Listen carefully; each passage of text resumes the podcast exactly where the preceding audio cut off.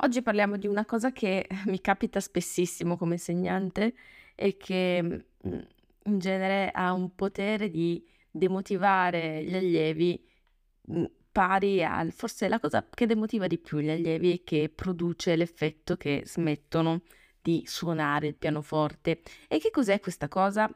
È il classico effetto dell'entusiasmo iniziale che ti fa cominciare a suonare pianoforte con degli obiettivi pazzeschi, tipo suonare per Elisa, suonare il chiaro di luna o le onde di Naudi o altri pezzi così. Poi, dopo che hai studiato come un pazzo per 5-6 ore al giorno, per 3, 4, 5 settimane, ti rendi conto che tutto quello che avevi imparato eh, non è rimasto e quindi quel pezzo, se all'inizio poteva sembrare più o meno risolto, dopo qualche giorno che non lo suoni più, boom, finito, non viene. E quindi eh, penso che sia un'esperienza comune a tutti, anche al di fuori del pianoforte, a me capita sempre, ehm, quella di scoprire una nuova passione e tuffarcisi a capofitto Tipo, ma a me è capitato con i quadri, eh, ho deciso a un certo punto di cominciare a dipingere e niente, casa mia era un botticino di acrilico, colore ad olio, tele, colori, acqua ragia, cioè, cioè sembrava veramente la bottega di, di Giotto e ovviamente la cosa è durata per una tela, dopodiché ho visto quanto fosse lo sforzo e mi sono demotivata e i colori sono finiti all'interno di una scatola nel mio garage. E ehm, altre cose, per esempio, eh, sempre nel mio caso, sto pescando tutti esempi personali, il passare dal divano al dire voglio fare una mezza maratona.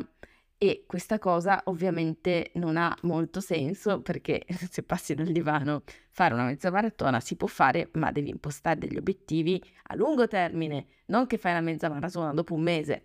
E ovviamente anche questa cosa porta alla prima settimana di entusiasmo, esci fuori a correre tutti i giorni, tutto stupendo, e poi eh, il tuo fisico ti dice, ma sei matta, ma veramente? Quindi capisco molto bene queste situazioni e mh, purtroppo nella mia esperienza di insegnante di piano ho visto tanti nuovi allievi decidere a tutti i costi di imparare a suonare il piano con un pezzo difficilissimo per poi, eh, dopo aver fatto questo sforzo iniziale, dire non è fatto per me. Perché cosa succede? Spesso si riesce poi a suonarlo, ci si impegna da matti su quel pezzo, prima ancora di aver imparato, ed è questo il punto fondamentale, prima di aver imparato gli elementi tecnici di base, la posizione al piano o anche avendo solo l'idea del metodo di studio per riuscire a ottenere quel risultato, perché un pezzo non si studia per scienza infusa, ci sono delle tecniche, delle strategie per imparare molto in fretta un brano, ma quelle strategie ovviamente devi impararle quando sai già più o meno come bisogna suonare il piano, come sederti, come mettere le dita. Ovviamente se ci sono quelle frizioni, ovvero non sai come mettere le dita al piano, non sai come sederti, non sai qual è la strategia di studio migliore, eh, quel pezzo sì, più o meno verrà ma starà appiccicato alla tua mente per il tempo di un drink, quindi per pochissimo tempo. E quindi cosa bisogna fare? Le dita purtroppo non si muovono più con la stessa facilità di prima, dopo che hai studiato un brano magari per sei giorni in maniera intensiva e, e, poi magari per due giorni non lo fai e scopri che le dita non si muovono più con la stessa facilità di prima. Le battute che prima ti venivano benissimo e ti sembravano risolte, sono da ristudiare da capo come se non le avessi mai viste prima e purtroppo eh, cosa succede? Grande demotivazione. Ti butti giù, dici ma no, ma come? Com'è possibile? Com'è possibile? Ci ho passato ore a studiarlo, adesso non viene più. È un po' anche come quando inizi una dieta, vuoi ottenere risultati più veloci possibili e anziché ridurre gradualmente in maniera oculata l'apporto calorico, niente, tagli tutto, tutto subito, passi da un regime da 2000 calorie al giorno a 800, la dieta del minestrone, la dieta del nulla, la, la dieta dell'aria fritta, eh, che si può fare nel fornetto, nel, nella friggitrice d'aria, semplicemente riempiendolo con nulla. E all'inizio ti senti super perché dici, vedi, la bilancia, ho perso un chilo, ho perso un chilo e mezzo. Poi, dopo due settimane che fai questo regime da affamamento, se si può dire affamamento totale, vedi che i risultati sulla bilancia si sono fermati e dici no, quindi vuol dire questo, vuol dire questo dimagrire stare con un regime appropriato, non lo farò mai più. E il tuo corpo ovviamente non è felice.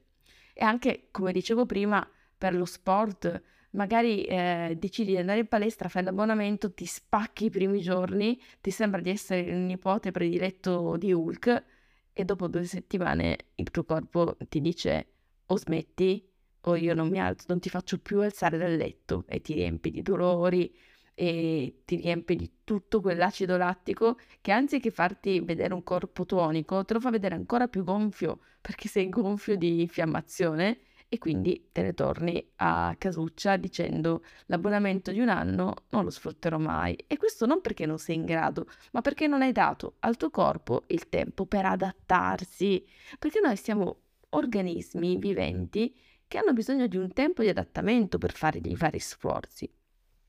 Quindi tutto ciò per dirti cosa?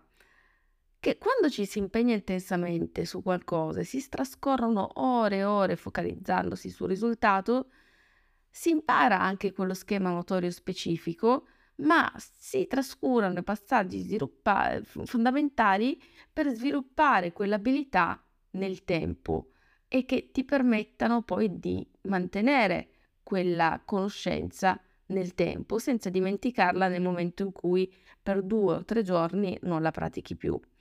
È un po' come costruire le fondamenta di una casa lasciando che i vari strati fatti di calcestruzzo, cemento, eccetera, eccetera, si asciughino.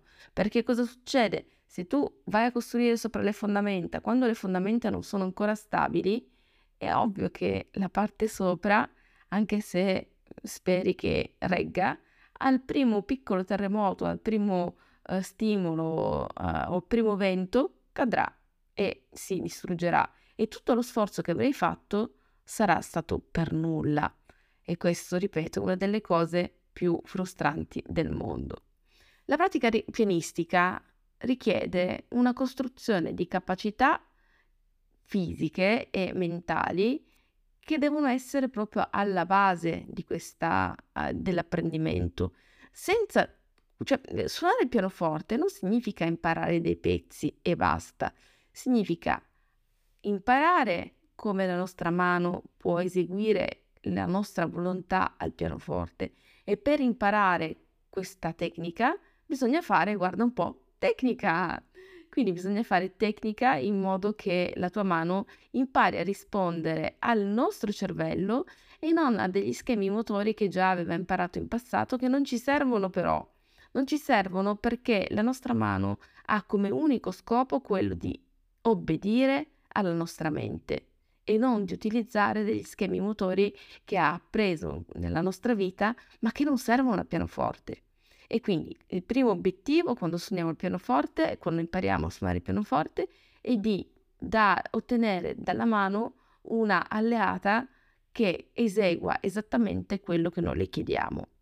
E il secondo obiettivo è quello poi di imparare con la nostra mente a leggere sempre più nuovi brani, impararne sempre di più, ma a quel punto avendo una fedele ehm, alleata all'interno del, della mano, potremmo imparare tantissimi pezzi, mentre se noi non abbiamo un'alleata che ci stia dietro e cerchiamo di farle fare delle cose che non, sa, non saprà di fatto fare, come suonare eh, dei pezzi difficilissimi, andremo incontro a un buco nell'acqua.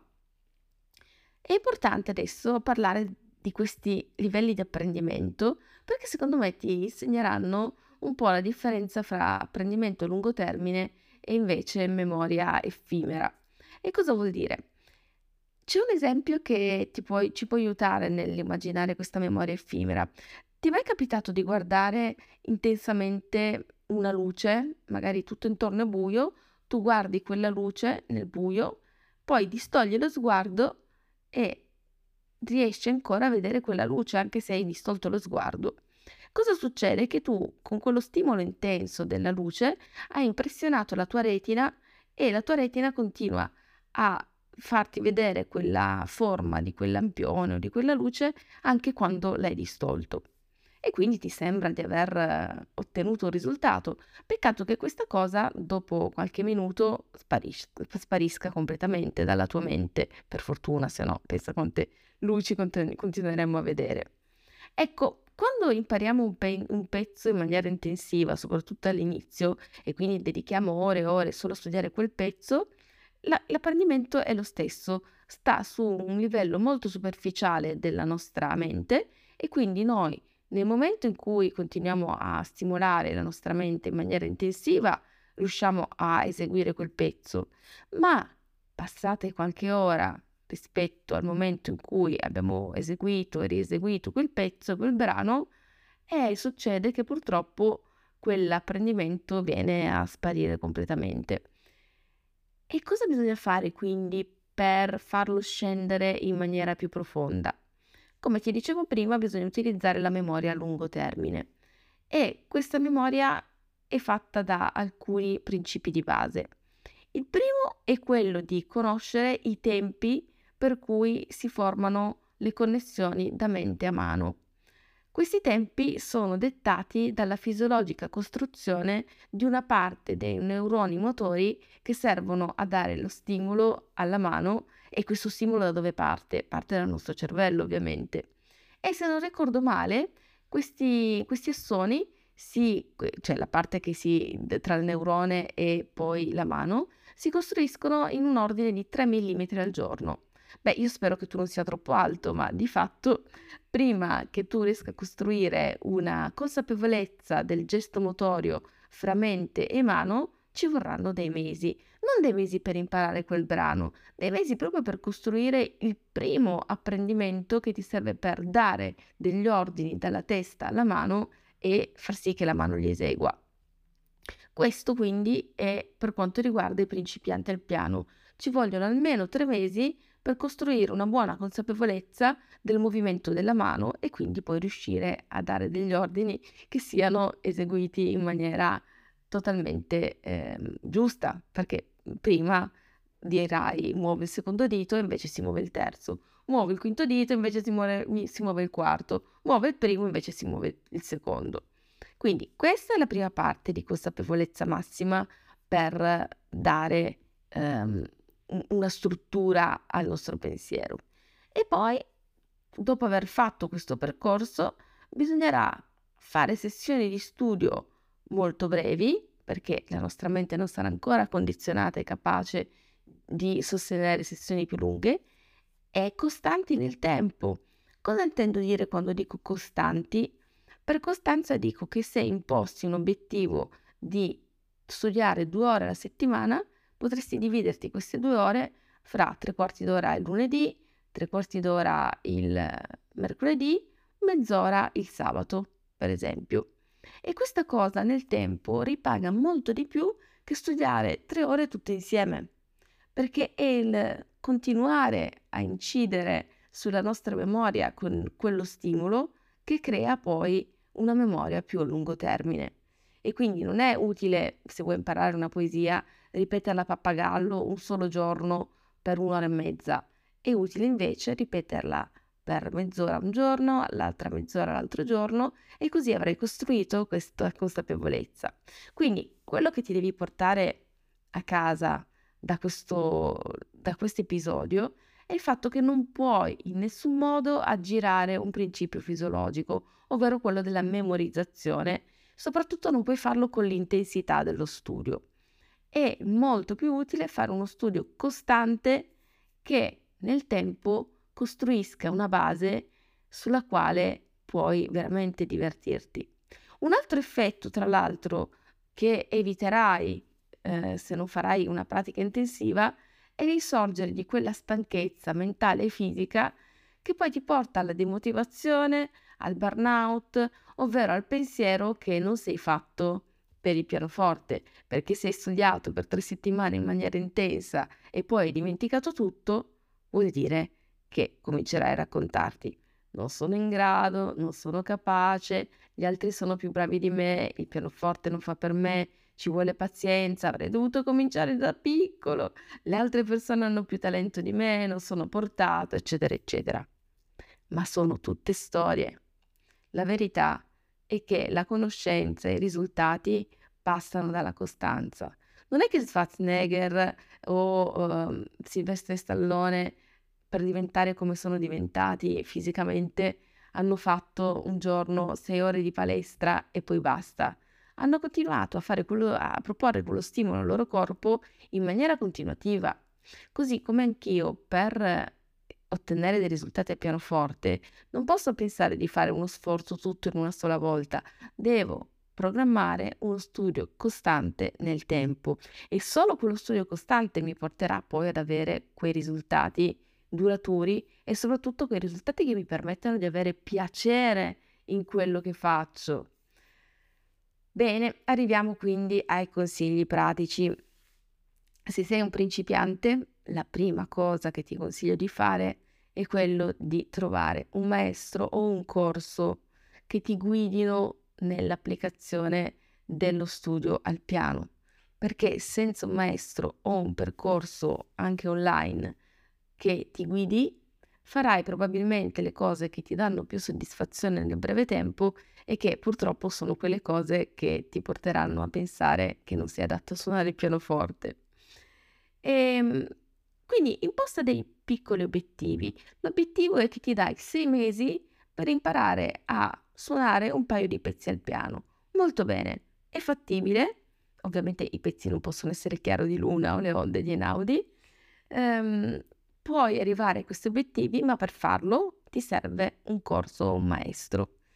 Per esempio, se non sai che pesci pigliare, il mio corso di pianoforte è perfetto in questo perché ti accompagna mano nella mano nell'acquisire giorno dopo giorno, lezione dopo lezione, dei risultati che durino nel tempo.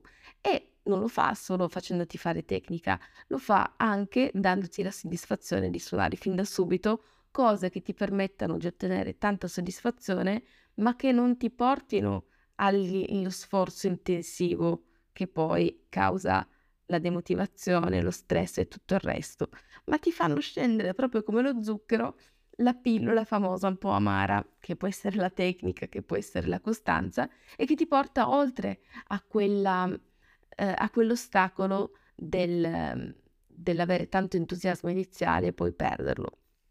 Quindi è importante iniziare con questi piccoli passi, avere obiettivi realistici, costruendo la tua pratica nel tempo, dando spazio al tuo cervello per assimilare quelle conoscenze e per farle diventare parte di te. Quindi le parole chiave sono pazienza, costanza, in un percorso di apprendimento che rispetti la tua persona, che rispetti la tua mente e che non metta un imbuto per ficcare dentro tutto quello che può. E poi questa pratica costante, ben strutturata, ti porterà a quei risultati duraturi, duraturi e soddisfacenti che ti permetteranno di ottenere un grande amico che è quello del, del pianoforte e della pratica pianistica, che diventa proprio un momento di pulizia mentale, di piacere, di di meditazione in un certo senso, dove tu ti chiudi nel tuo angolino e fai qualcosa solo per te che ti dà una grande soddisfazione e non ti metti a fare un'ulteriore battaglia con i risultati, gli obiettivi, eh, con l'intensità, col fatto che devi dimostrare di nuovo a te stesso qualcosa. No, col pianoforte non devi dimostrare niente, devi solo essere felice per quello che stai facendo, essere proprio sereno in quello che stai provando in quell'istante attraverso le note del pianoforte. E quindi dai, mh, mhmm, ci sono un sacco di cose intermedie che non siano quei brani difficilissimi che tutti vogliono suonare. Ci sono un sacco di quelle cose intermedie, ma molti non li conoscono, non le conoscono, pensano che studiare correttamente il pianoforte significhi passare tramite l'Anon, il Bayer, e quindi ci credo che uno cerchi delle vie di fuga, ma ti assicuro che non è così. Ci sono un sacco di pezzi piacevoli, belli e che ti danno un sacco di senso a questo percorso che farai al pianoforte e che senza sforzi intensivi e che non siano rispettosi della tua mente, puoi eh, fare percorrere per provare veramente un grande piacere nello studio, perché il percorso non l'obiettivo che ci dà il piacere, il percorso che fai per arrivare alla cima di quella montagna, che nel momento in cui ti rendi conto che non devi farlo di corsa, ma puoi guardarti a destra e a sinistra, scoprire le piante che ci sono in quel sentiero, scoprire gli animali, vedere le marmotte che segnalano la tua presenza, eccetera, eccetera, rendono stupendo quel, quell'esperienza e non la fanno uh, arrivare solo a devo arrivare in cima e quello è l'obiettivo. No, L'obiettivo è il percorso e quindi cerchiamo insieme di fare il percorso più bello possibile, senza fare una corsa folle per i primi 100 metri di salita per poi arrivare senza energie e dire no, la montagna non fa per me. Il pianoforte, così come le passeggiate in montagna, sono qualcosa che facciamo per il nostro piacere e per il fatto che ci fanno stare bene.